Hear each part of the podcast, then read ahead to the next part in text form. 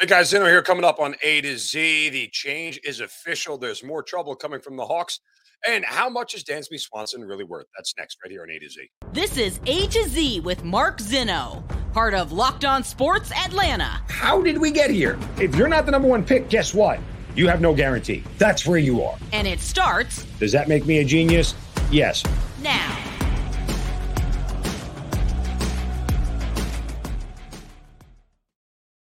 Good afternoon. Welcome to A to Z here on Locked On Sports Atlanta, where today I tell you not much is actually changing. Welcome in. We are live here on this Friday, a football Friday. We've got so much to get to here. Uh, there is news with the Atlanta Hawks. What is Dansby Swanson really worth? But of course, we will start with Desmond Ridder and the Atlanta Falcons. But first, reminder to give you guys a follow us on Twitter at Locked On ATL. I'm at Mark M A R K Z I N N O. Make sure you guys uh, subscribe to the YouTube channel and then download that Roku TV, uh, Amazon Fire Stick, wherever you get Roku TV. Check out all the shows on Locked On Sports Atlanta. Okay. Uh, it, it is out. Uh, NFL Network reported it yesterday. Uh, I can confirm that uh, from my own sources that we knew this was coming uh, for Desmond Ridder, and uh, he's going to start against the Saints a week from Sunday. Now, a couple of things here. Um, you know, as we indicated at the beginning of the week, that the winds of change were blowing, and Arthur Smith was ready to do this, and you know, here we are. Um, th- there are two things that I'd like to focus on. One is the short term, and in the short term, you know, um, people are starting to already assert what uh, is going to happen and how the Falcons are going to play this and what Desmond is going to be and this, that, and the other. Um, guys, Falcons' game plan will not change with Desmond Ridder at quarterback. If anything, they will run more. If anything, they will be more conservative and more likely not to put a rookie quarterback who's on the road in a very hostile environment against your rival in situations that he can make mistakes. Arthur Smith will be very, very careful about that. He'll be very, very careful about what he's going to ask his quarterback to do. I'm not saying he's not going to take chances. I'm not saying that he's, he's just going to, you know, run into the line three straight times and then punt the ball away. That's not what I'm saying. What I'm saying here is, is that you will see a very similar game plan because one, that's the offense that Arthur Smith runs, and two, you know, he is very good about limiting the opportunities for mistakes for his quarterback, and we saw that with with Marcus Mariota. And so Desmond Ridder is now going to take over, and Falcons fans are trying to, you know, assert what he's going to do and how he's going to play. Chill, chill. Just watch the kid play without expectation. You know, and people make the expectation, well, if you can complete a pass 15 yards downfield, then we'll be fine. And I'm like, yeah, okay, that, there is that. I, I think you're you're you're fair for saying that, but I also think that, you know, uh, that's not exactly a bar that you need to clear. Like, I, I think all you should be looking for is can the kid command the offense? You know, I, I, we talked a lot about pre-snap reads, right, uh, with Desmond Ridder and why Arthur Smith sort of deemed that he wasn't ready early on. Uh, you know, and and uh, I can also confirm that Arthur Smith spent the last couple of weeks throwing a ton of extra crap at Desmond Ridder in practice to get him ready for this, knowing that this was like, you know, at some point in time he had he had to get ready for this. So he's been overloading him a little bit with stuff to make sure that he uh, is as ready as he can be. Look, and this is not an easy environment for any quarterback. New Orleans is still one of the toughest and loudest places to play in the NFL. Uh, and as bad as the Saints are, doesn't matter. That that crowd is going to be juiced for the Falcons. It always has been. It always will be. That's just part of the deal. So uh, let's take it easy on what our expectations are. I just want to see him be able to command the offense. Look like he's not overwhelmed. I don't mind if he misses passes. Uh, you know, is he going to throw a pick? Maybe. Who knows? It's hard to tell.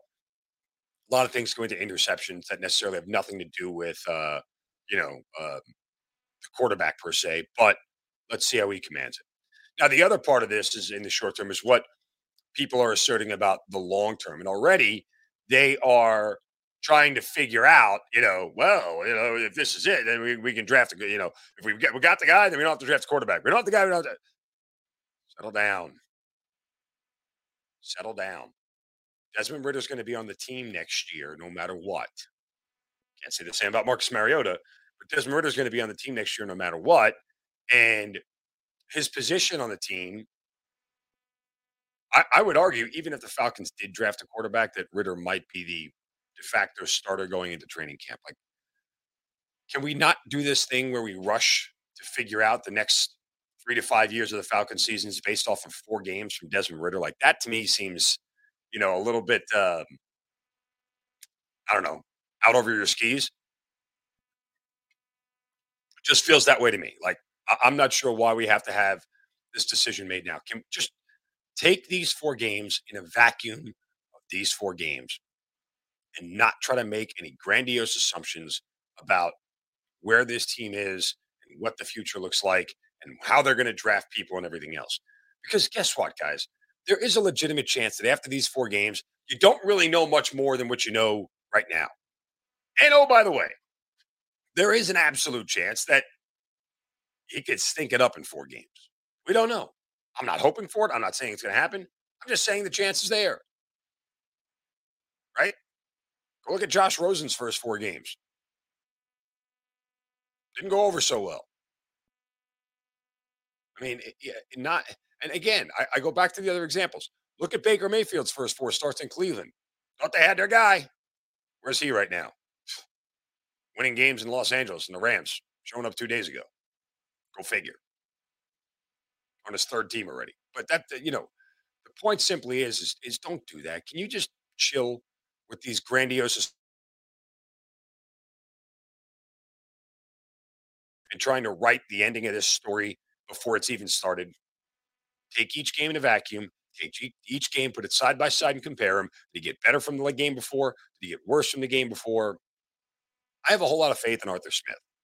I have a whole lot of faith in this coaching staff. And whatever will be, will be. But if it's anything that I've learned from being around Arthur Smith this year, the guy is really, really smart and he's very, very calculated. And he is always a step ahead of where most of the other people are around him. You- You're not going to catch Arthur Smith napping. Those those things are going. Those instances will be very very rare. You won't see that all that often. And I only say that to remind everybody that he's got this.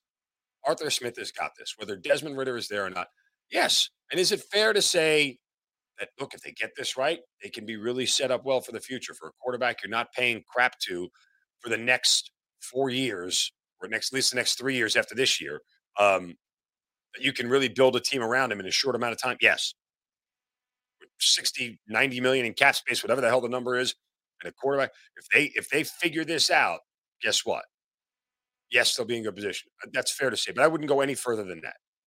Like pump it a little bit and just let this thing unfold over the next four games for what it's worth. And we'll figure it out from there. You don't have to uh you don't have to have any, any definitive answers by the time this the end of this regular season is there. All right, uh, we got to get to the Hawks here in a moment. First, a word from our friends at betonline.net. Fastest and easiest way to check in on all your betting needs. Find your favorite sports and events at the number one online source for odds, lines, and games. You can get news and reviews of every league. NFL, you got college bowl season coming up. Of course, you got Major League Baseball, NBA, NHL, combat sports, esports, and even golf.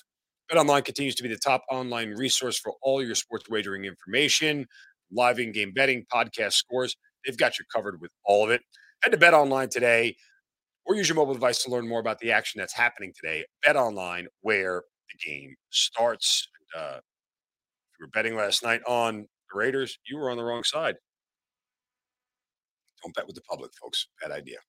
All right. Um, we get the news that Dejounte Murray is going to be out for the next two weeks. And uh, this is a Hawks team right now that doesn't look good. Let's just leave it at that. And it's interesting because I've sort of pointed this out. And I've pointed it out a lot during the very beginning of the season. Um, and while Trae Young's numbers look very similar to what we'd expect them to, if I told you Trae Young was averaging 27 points and nine and a half assists, you'd be like, yep, that's our guy. You wouldn't be wrong.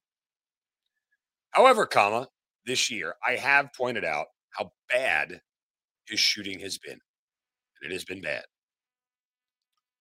And I began to wonder and ponder at the beginning part of this year how much longer Trae was going to put up with this, that his shooting was going to be this bad before he went to the coach and basically said, I want the ball back in my hands.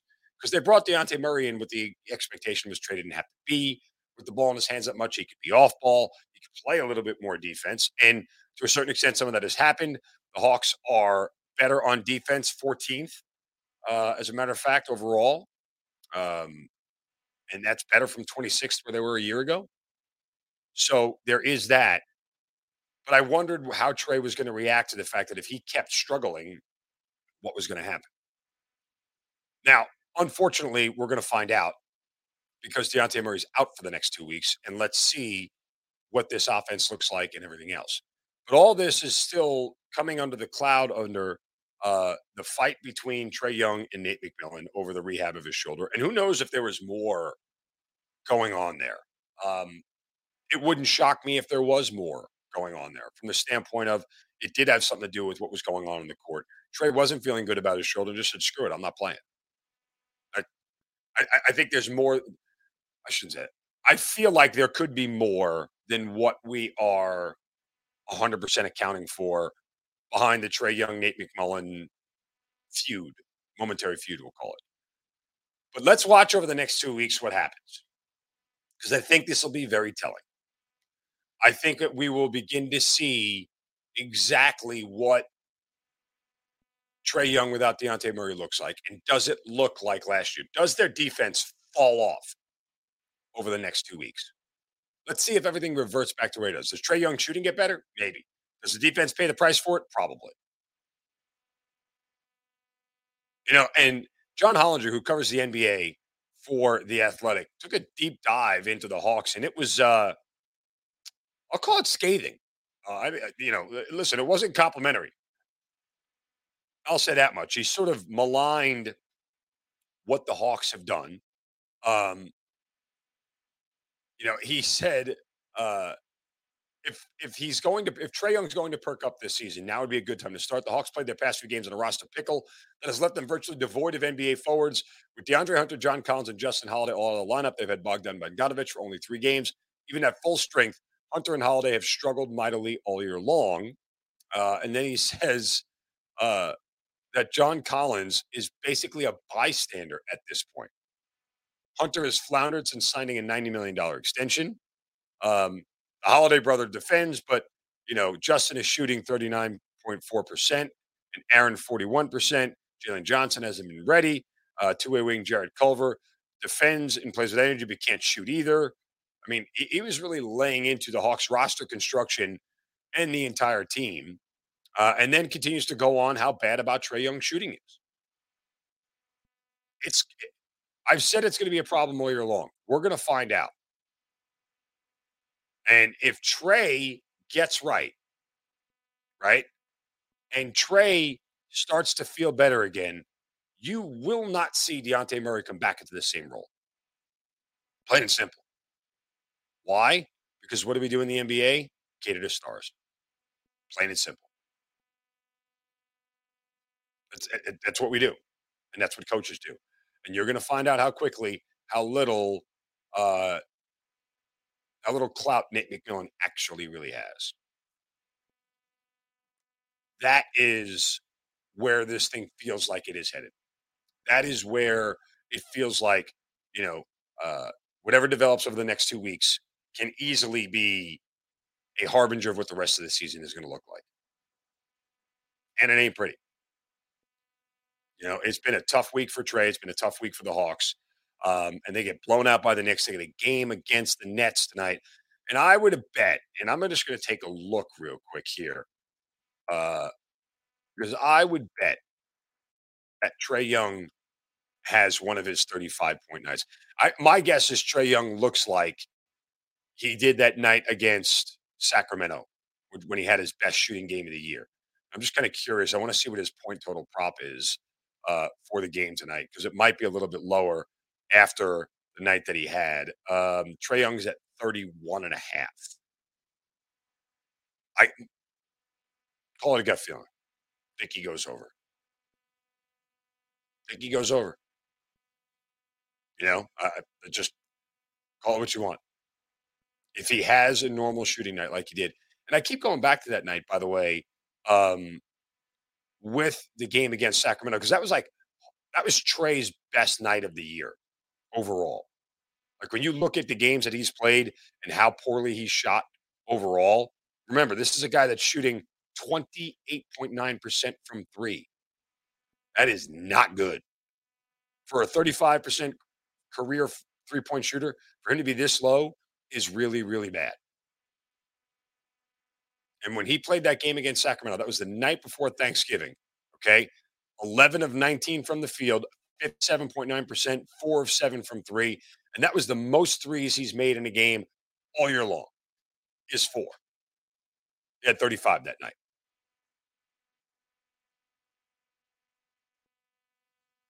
So, you know, that's the highest scoring output he's had of the year. I'm sorry, second highest. But still, you know, it's it's those kind of games that Trae Young has. And let's see where he goes with Dejounte Murray out of the lineup and what this team looks like. I think their defense suffers for it a little bit, but I still think overall they are uh, going to be better off offensively, and Trae may be better off offensively. Want to appreciate and thank you guys for making Locked On Falcons your first listen with the Desmond Ridder news out there. You got to check out Locked On Falcons for your next listen. Check out the Locked On Sports Today podcast the biggest stories of the day, plus instant reactions, big game recaps, and the take of the day. It's available on the Audacy app, YouTube, and wherever you get your podcast. I want to get some interesting thoughts here on Dansby Swanson and what he's really worth. Plus, we'll get some football picks in here before the end of the show. But now it's time for a shovel of wisdom. Brace yourselves because it's time for the shovel of wisdom.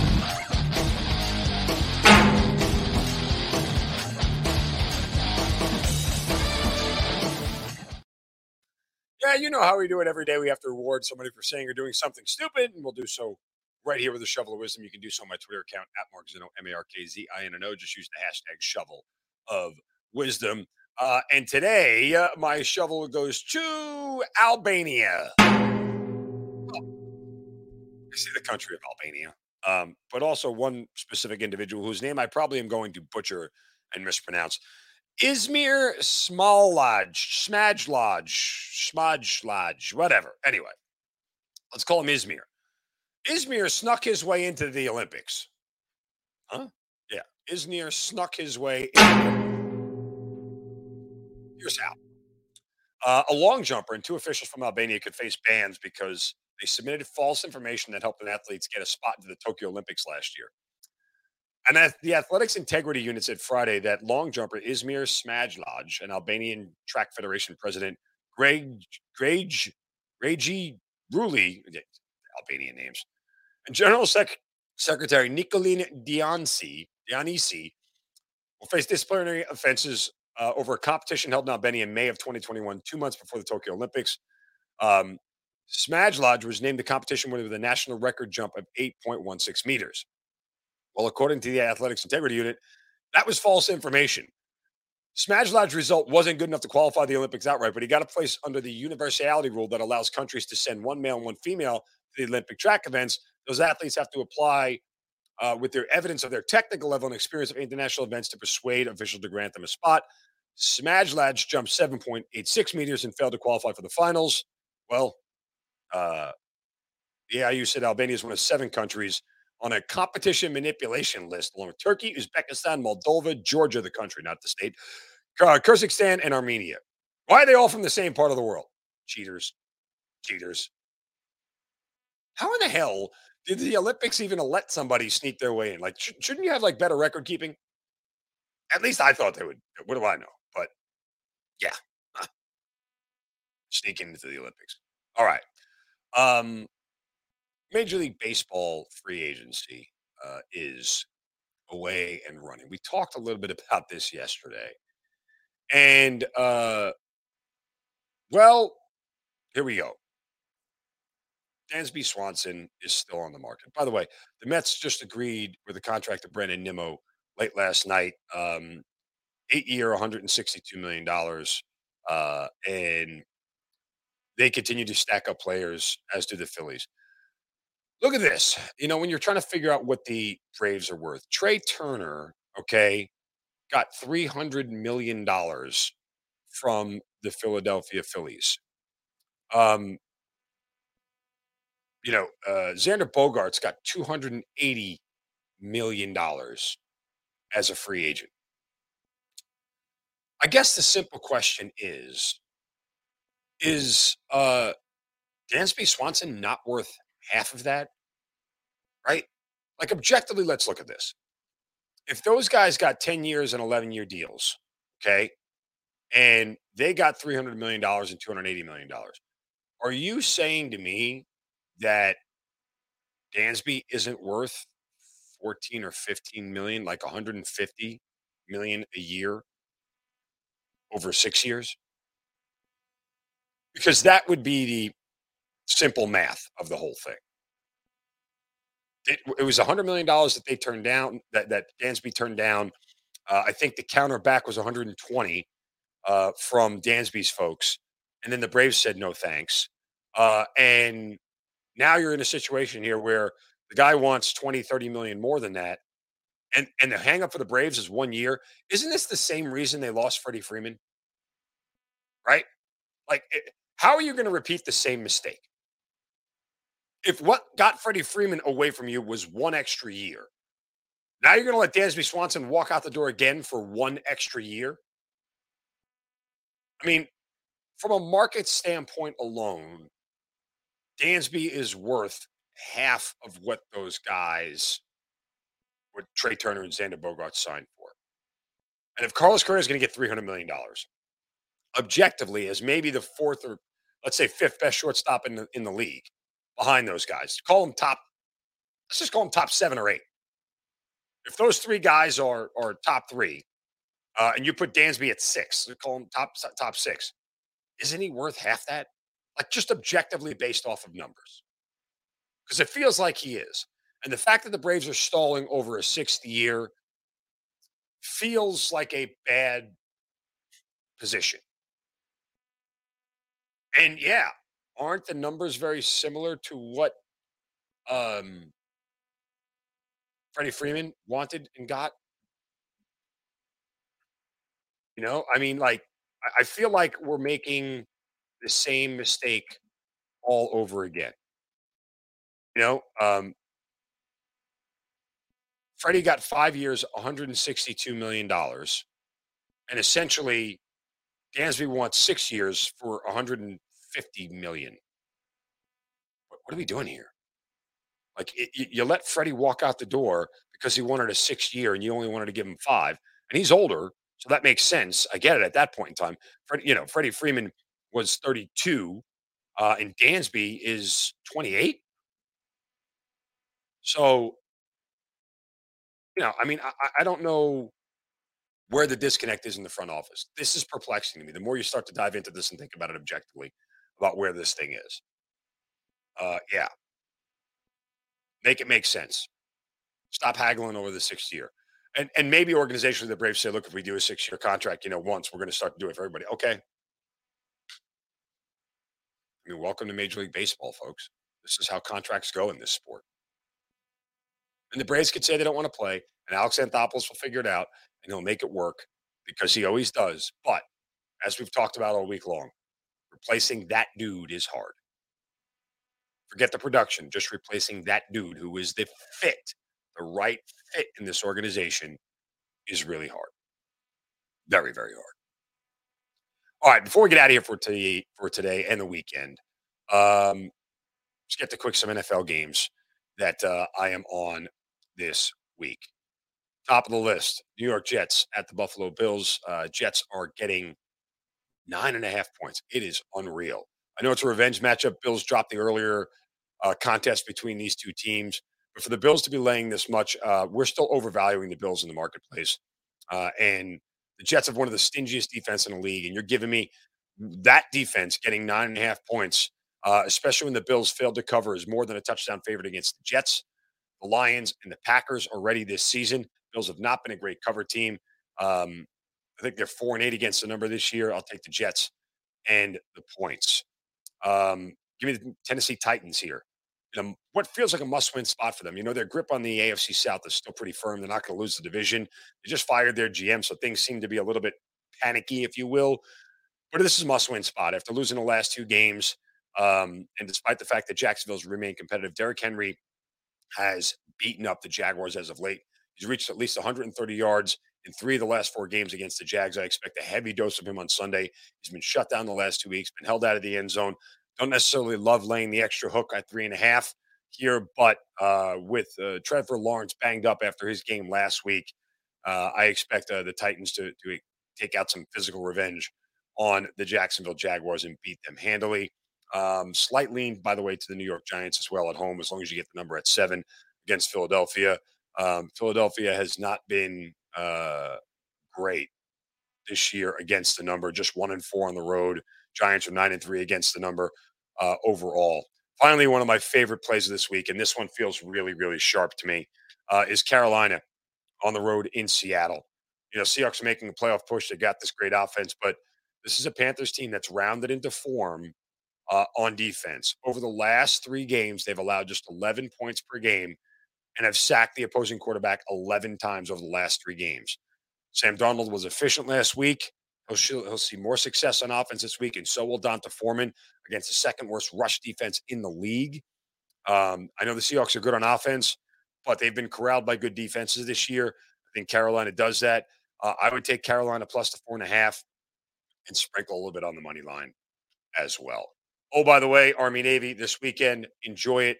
It is absolutely the best college football game of the year. Don't at me. Uh, I don't care what you don't like about the triple option. It is absolutely amazing. Go Army, beat Navy. That said, I think Navy wins this one and covers the spread. Uh, don't say that out loud to anybody because I don't want to say that. But um, just go enjoy it. I hope Army sings second. We'll be rooting for the Black Knights all the way. Uh, they could become bowl eligible with a win here. Giggity, giggity. So let's go, Army. You guys have a wonderful weekend. Enjoy all the football. Uh, and we'll be back on Monday for another edition of A to Z. You guys have a great weekend. Don't take the crap from anybody. See ya.